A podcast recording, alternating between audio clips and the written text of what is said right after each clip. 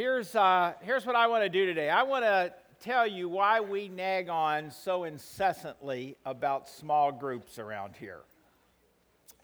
And uh, so, even as I tell you that, I realize that uh, we're not all the same. We're different kinds of people. And uh, so, let me kind of illustrate it this way. Um, if Pastor Steve got up after I was finished today and said, Hey, new plan from now on in 2013, uh, every weekend when you come to celebration, we want you to wear a blue hat. Then there are some of you who tomorrow morning, first thing, would be out buying a blue hat. And then there are some of you who would be probably later today out buying a green hat because you're not going to wear a blue hat just because somebody tells you to wear one. And then probably the majority of us are just going to want to know why. I mean, it's not that we're anti blue hat people. We just would like to know what the deal is and why you want us to wear a blue hat, that kind of stuff. We'd want to know why. So, if you're one of those kind of people, this message is really for you. We want to talk about, or I want to explain to you, why it is that we are um, so big on small groups around here. If you haven't done so already, you can pull your message notes out. I'm going to deal with just three passages. They're on this sheet. You can follow on here, they'll be on the screens. Or if you have a Bible, I'd invite you to take that and turn with me to those. So open your Bible or your app if you have that to uh, the first passage, Acts chapter 5.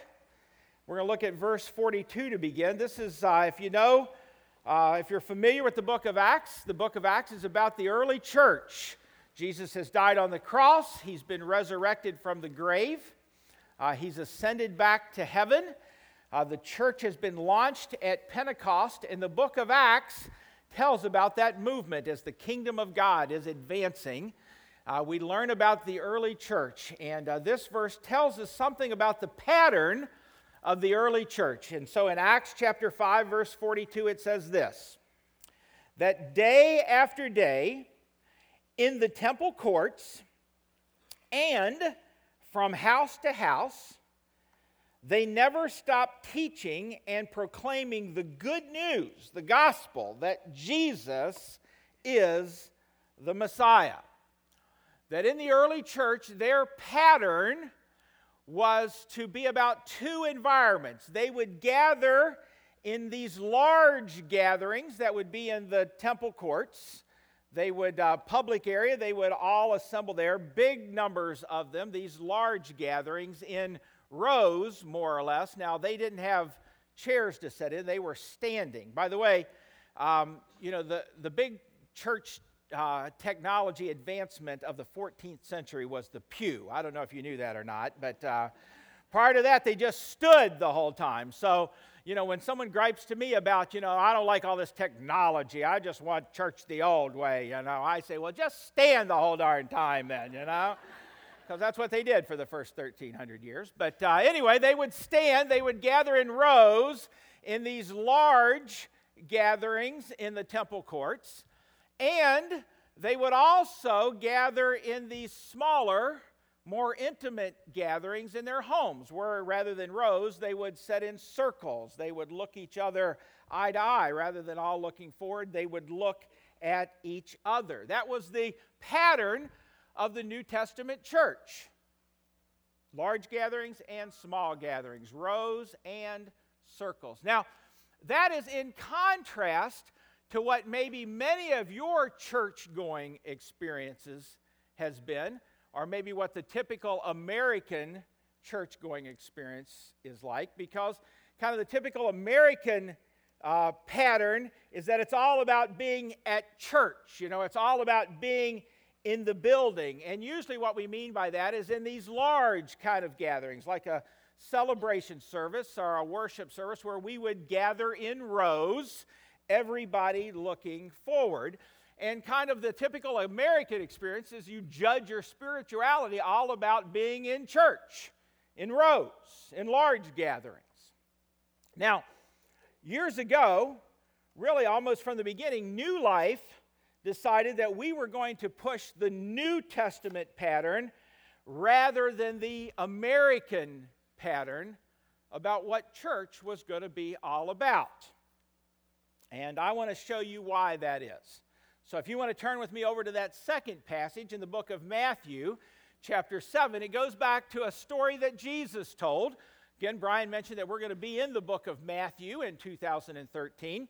Well, this is from Jesus' famous, or most famous sermon, the Sermon on the Mount, which is in Matthew 5, 6, and 7. This is at the end of that, chapter 7. He tells this story. It's a parable that I'm sure you've probably heard, or most of us have heard. And so Jesus tells a very simple story, but has really profound truth. And so listen, follow with me. Matthew chapter 7, beginning in verse 24. Jesus says, Therefore, everyone who hears, and you may want to circle that word hears, everyone who hears these words of mine and puts them into practice is like a wise man who built his house on the rock. And the rain came down, and the storms rose up, and the winds blew and beat against that house, yet it did not fall, because it had its foundation on the rock. But everyone who hears, same thing, hears these words of mine, and does not put them into practice, is like a foolish man who built his house on sand. The rain came down, the streams rose, the winds blew and beat against that house, and it fell with a great crash.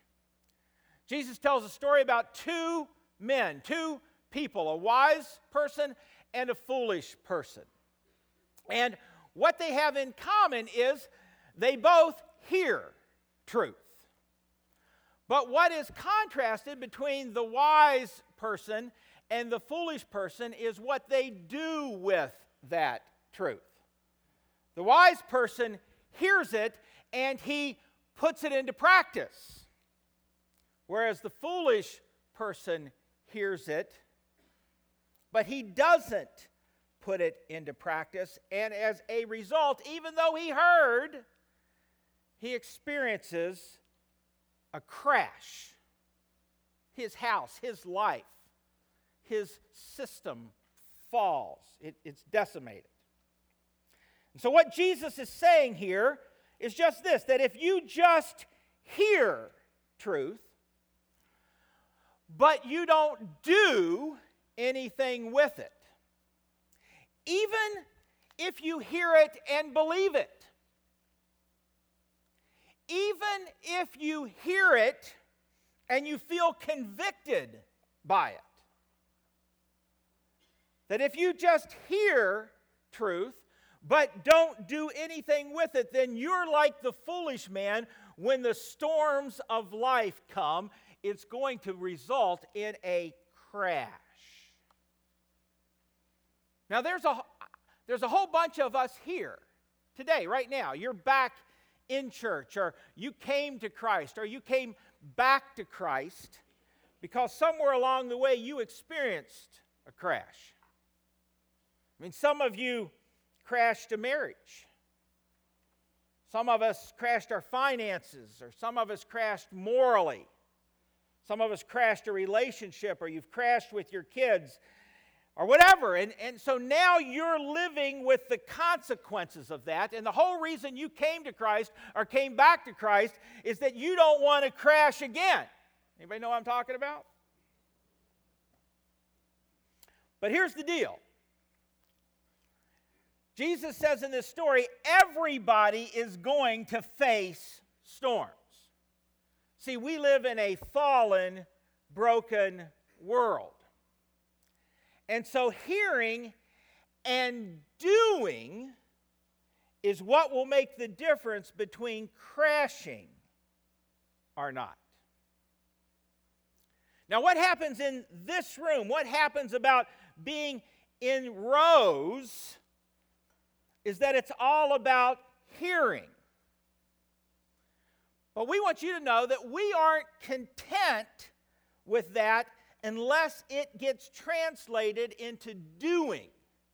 Because doing is what makes the difference between crashing or not. Don't you see that in Jesus' parable right there? It's all about the doing of it. Now, you understand this. Because many of you have exercise equipment at home, right? I mean, do you remember how good you felt when you bought that, right? And you brought it home and you felt so good when you put that treadmill together or that exercise bike together, and now it's where you hang your clothes, right, in your room. Or you remember how good you felt when you joined that health club. But we know, don't we, that what makes the difference is the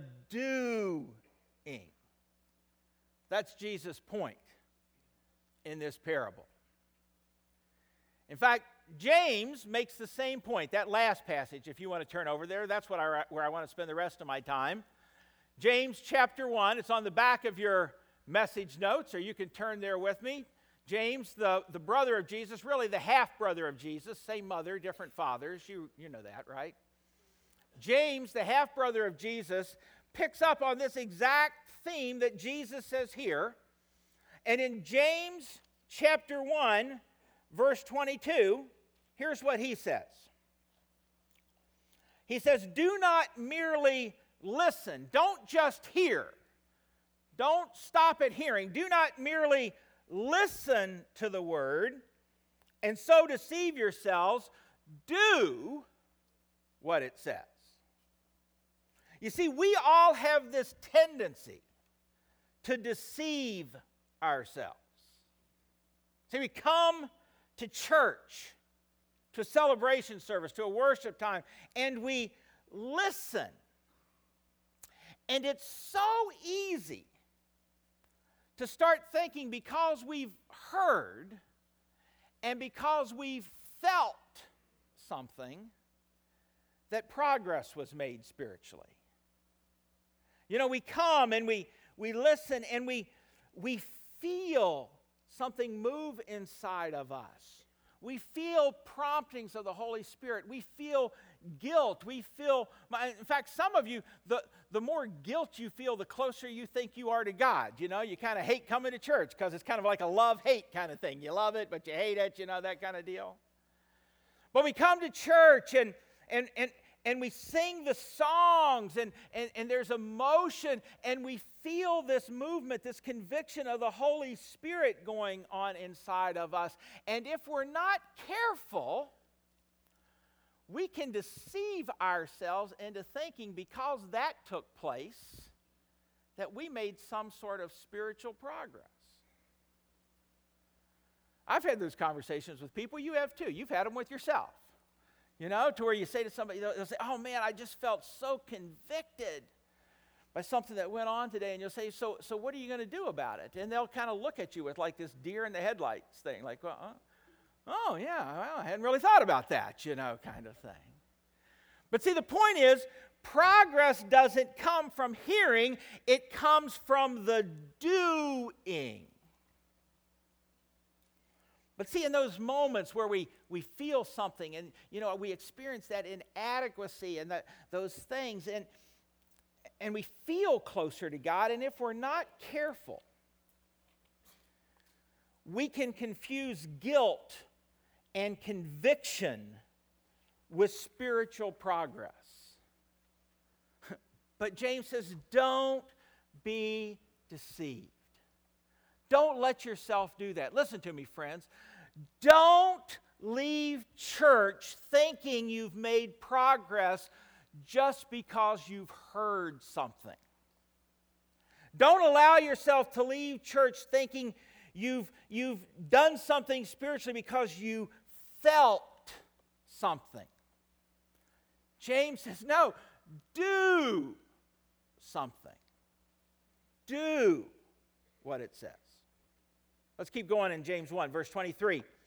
James says, Anyone who listens to the word but does not do what it says is like someone who looks at his face in a mirror. And after looking at himself, he goes away and immediately forgets what he looks like. See, it, it's so easy. We, we come to an environment like this, to a, to a weekend celebration, with all the technology that we have. to help us hear, with all the effort that's put in to helping us understand and hear God's word correctly. And we're challenged to maybe invest more in our children's lives, or maybe to handle a relationship differently, or, or to be more responsible in some decision of our life, or, or maybe to confess some area where we know we're walking in disobedience to God, or, or to prioritize our marriage, or whatever it is. But then to leave not changed. And James says that's just like looking in a mirror and going, oh man, you need some work.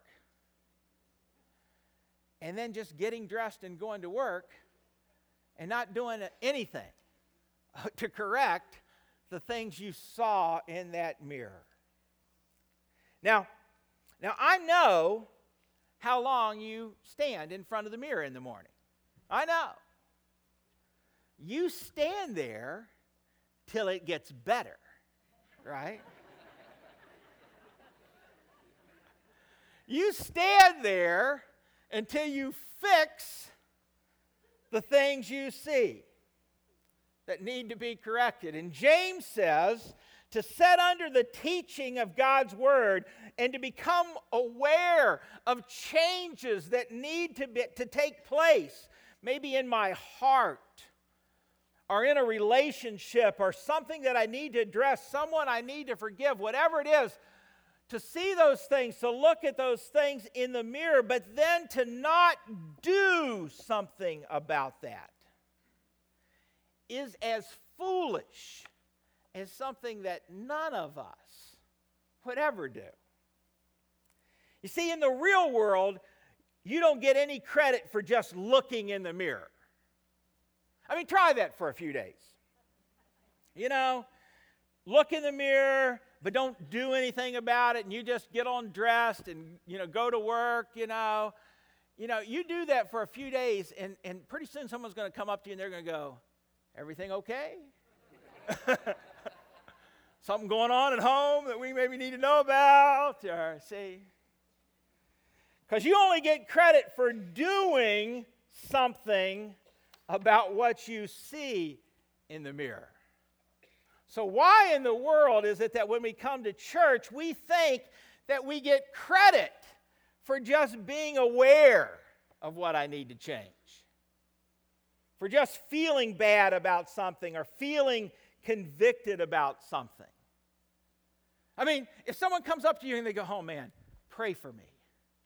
I mean, I need to shower and I need to shave and I, I need to start wearing makeup. Would you pray for me? You know what you're going to say to that person? You're going to say, You don't need somebody to pray for you. You need to do something. You need to do those things. And that's exactly what James is saying. Now, here's what I know about many of us.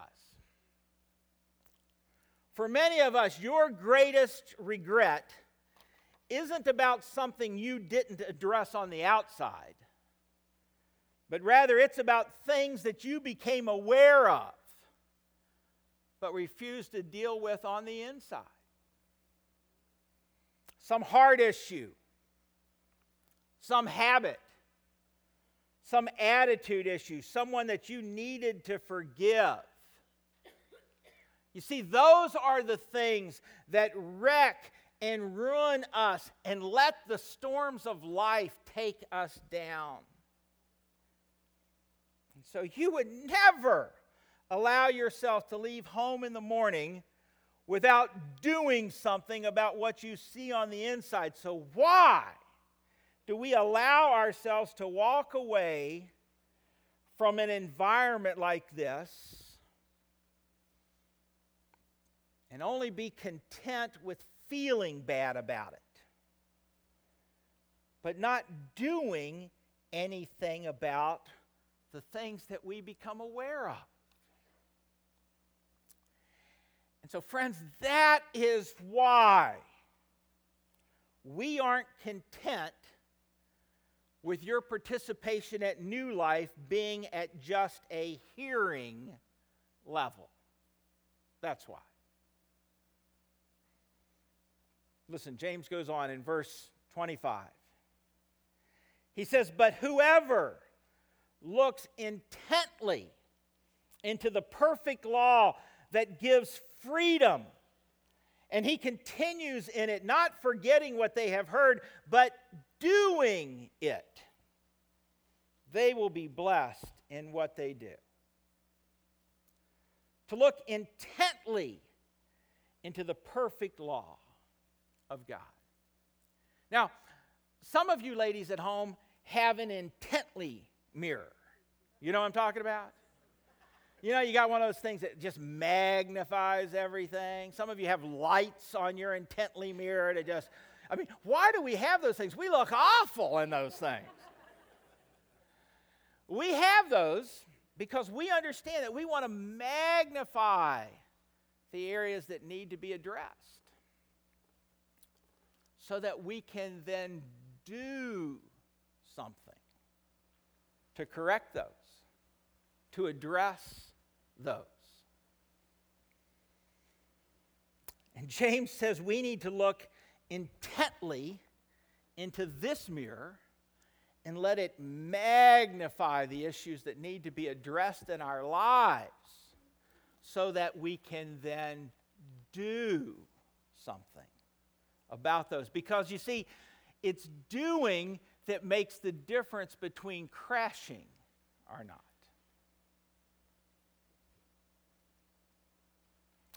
And James says that if we will do that with God's Word, that it will bring freedom to us. Now, some of you are thinking, I, I don't know that I really believe that. In fact, some of you, your opinion is maybe that, you know, listening to God, you don't associate God's word and obedience to God's word with bringing freedom. In fact, some of you that are younger, you know, you pretty much got the whole message of the Bible right down here. Here's what it is no. Can I do that? No. Should I do this? No. See? But here's what I want to tell you.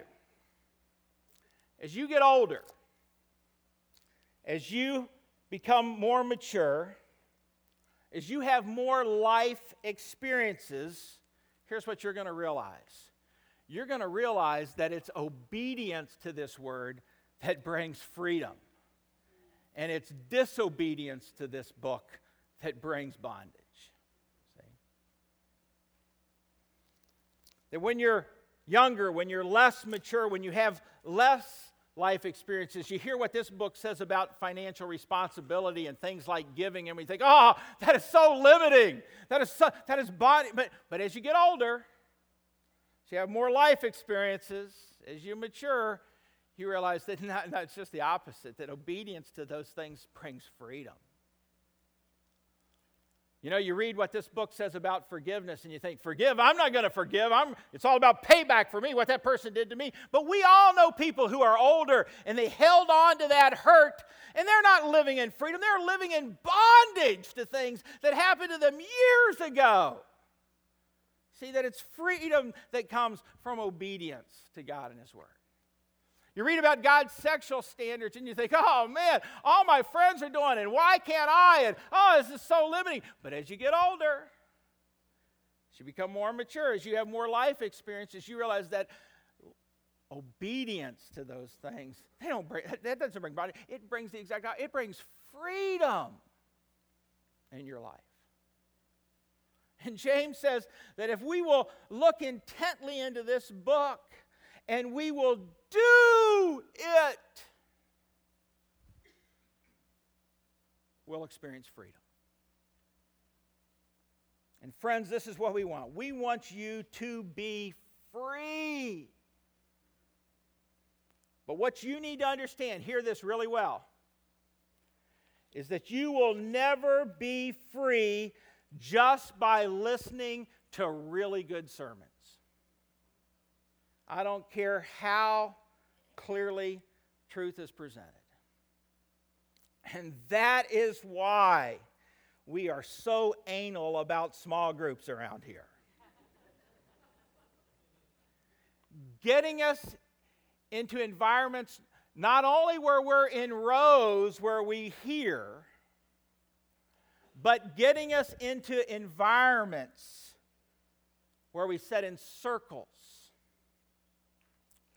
where we see each other face to face, where we look each other in the eye, where we talk about how, how, how, does this work out in your relationships? Not, not just relationships in general, not just phantom pretend relationships, but in your marriage, in your family, in your network of friends. How does this work out with you and me and where we don't talk just about attitudes in general, but we talk about your attitudes, your issues, your habits, your for people that you need to forgive. Because here's what I know I know that application is exponentially more likely to happen in true gospel community. In places where you sit in circles and look each other in the eye and you ask each other the real questions about the real things by people who really know you. And so that is why we really, really, really think you should be in a small group.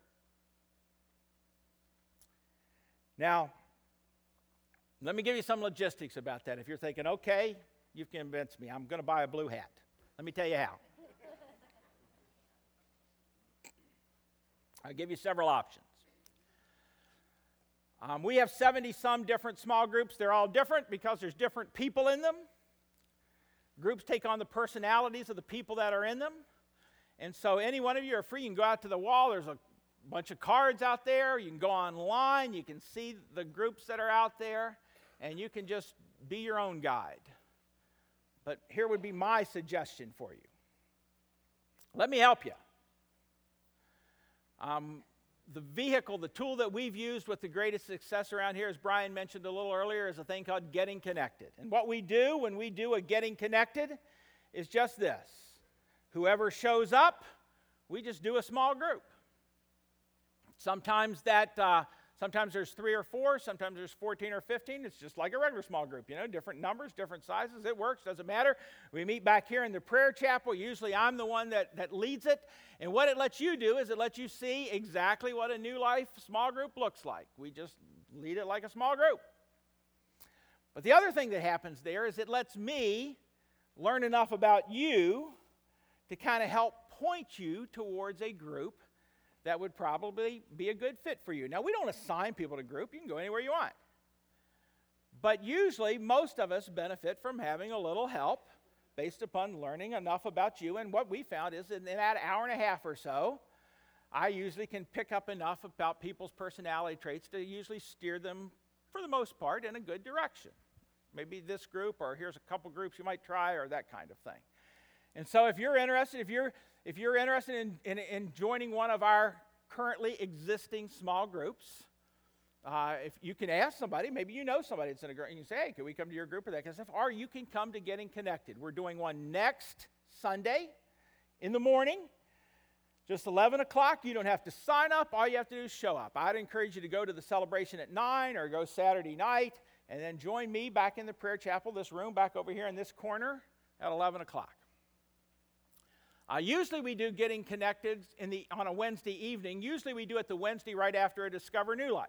That's the majority of time. And so in January, there's also one on January 23rd, which is just a couple weeks later, that Wednesday night. So if you can't make next Sunday, come Wednesday night, January 23rd. If you can't make that one, we'll do some in February, that kind of stuff. Come to Getting Connected. We'd love to help you get connected. Nobody pressures you. It's not like if you show up, you're trapped or tricked or anything like that. You get to see what a group's like, and then you get my help, okay? I'd be glad to help you with that.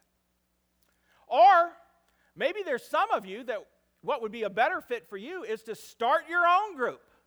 We would love for you to start your own group. You know, you know some other people here who aren't in a small group, and you'd say to them, hey, why don't we Form a small group. Let's form our own small group. You know, we don't want to be with people we don't know. We, we like you. You know, let's, let's form a group. So gather some friends around. You're going to need uh, somebody's home to meet in. It doesn't necessarily have to be the same home all the time. A lot of our groups rotate homes. Uh, you can do that, but you obviously have to have somebody's home to start with. So maybe one of you would say, yeah, maybe this first month we could meet in our home, that kind of stuff. Somebody needs to be responsible for leading the group, so somebody needs to do that. But you can start your own group, and I would be thrilled to help you. In fact, we have all sorts of tools to help you. We have training, we have online training, we have all sorts of tools that will help you you just need to come talk to me. Now, it is important that you come talk to me because, you know, there are a few safeguards to put in place. We don't want new life groups that are studying the Book of Mormon and that kind of stuff. You get that, right? but if you'll kind of gather some friends together and come talk to me, we'd be thrilled for you to start your own group. You can do that kind of thing. Or maybe some of you, maybe this is a good option for you. For some of you, you're going to have to kind of think about this and talk about this, pray about this maybe, and whatever, and maybe you need a little bit of time. Well, uh, in February, in fact, beginning in early February, we're going to do a 40 day spiritual adventure here. 40 days is roughly six and a half weeks. And uh, during that spiritual adventure, those 40 days, we're going to encourage everybody at New Life to get in a small group. We've done this before. And uh, you can join an existing group or you can form your own group. In fact, we will form a lot of team, a lot of groups just for those six weeks. And some of those groups will decide to continue beyond the six weeks, and some of them will decide this was nice, but see you later. Six weeks of you was enough. That's fine. You know, I mean, really, there's no bait and switch going on here. But maybe what you'll want to do is when we do that, you'll want to form a part of a group during that, or you'll want to get involved during that, and so forth. Our theme is love works.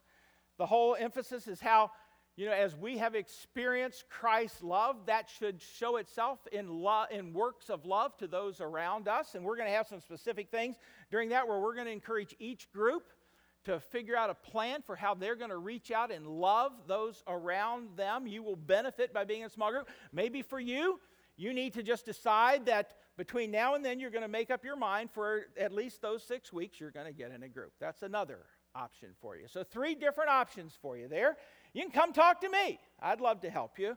Nothing uh, is more exciting to me than to help somebody find a group. And you don't have to, listen, let me just tell you about me. If you don't know me, I'm never going to trick you. I'm not going to trap you. You don't have to be af- afraid that if you talk to me, you're stuck for the rest of your life. It's not that kind of deal, okay? Um, if you really, really, really don't want to be in a group, I, I have no desire to make you, okay? So, really, come talk to me. I'd be thrilled to help you. But again, hear, hear me, hear my heart. What makes the difference isn't hearing, it's doing.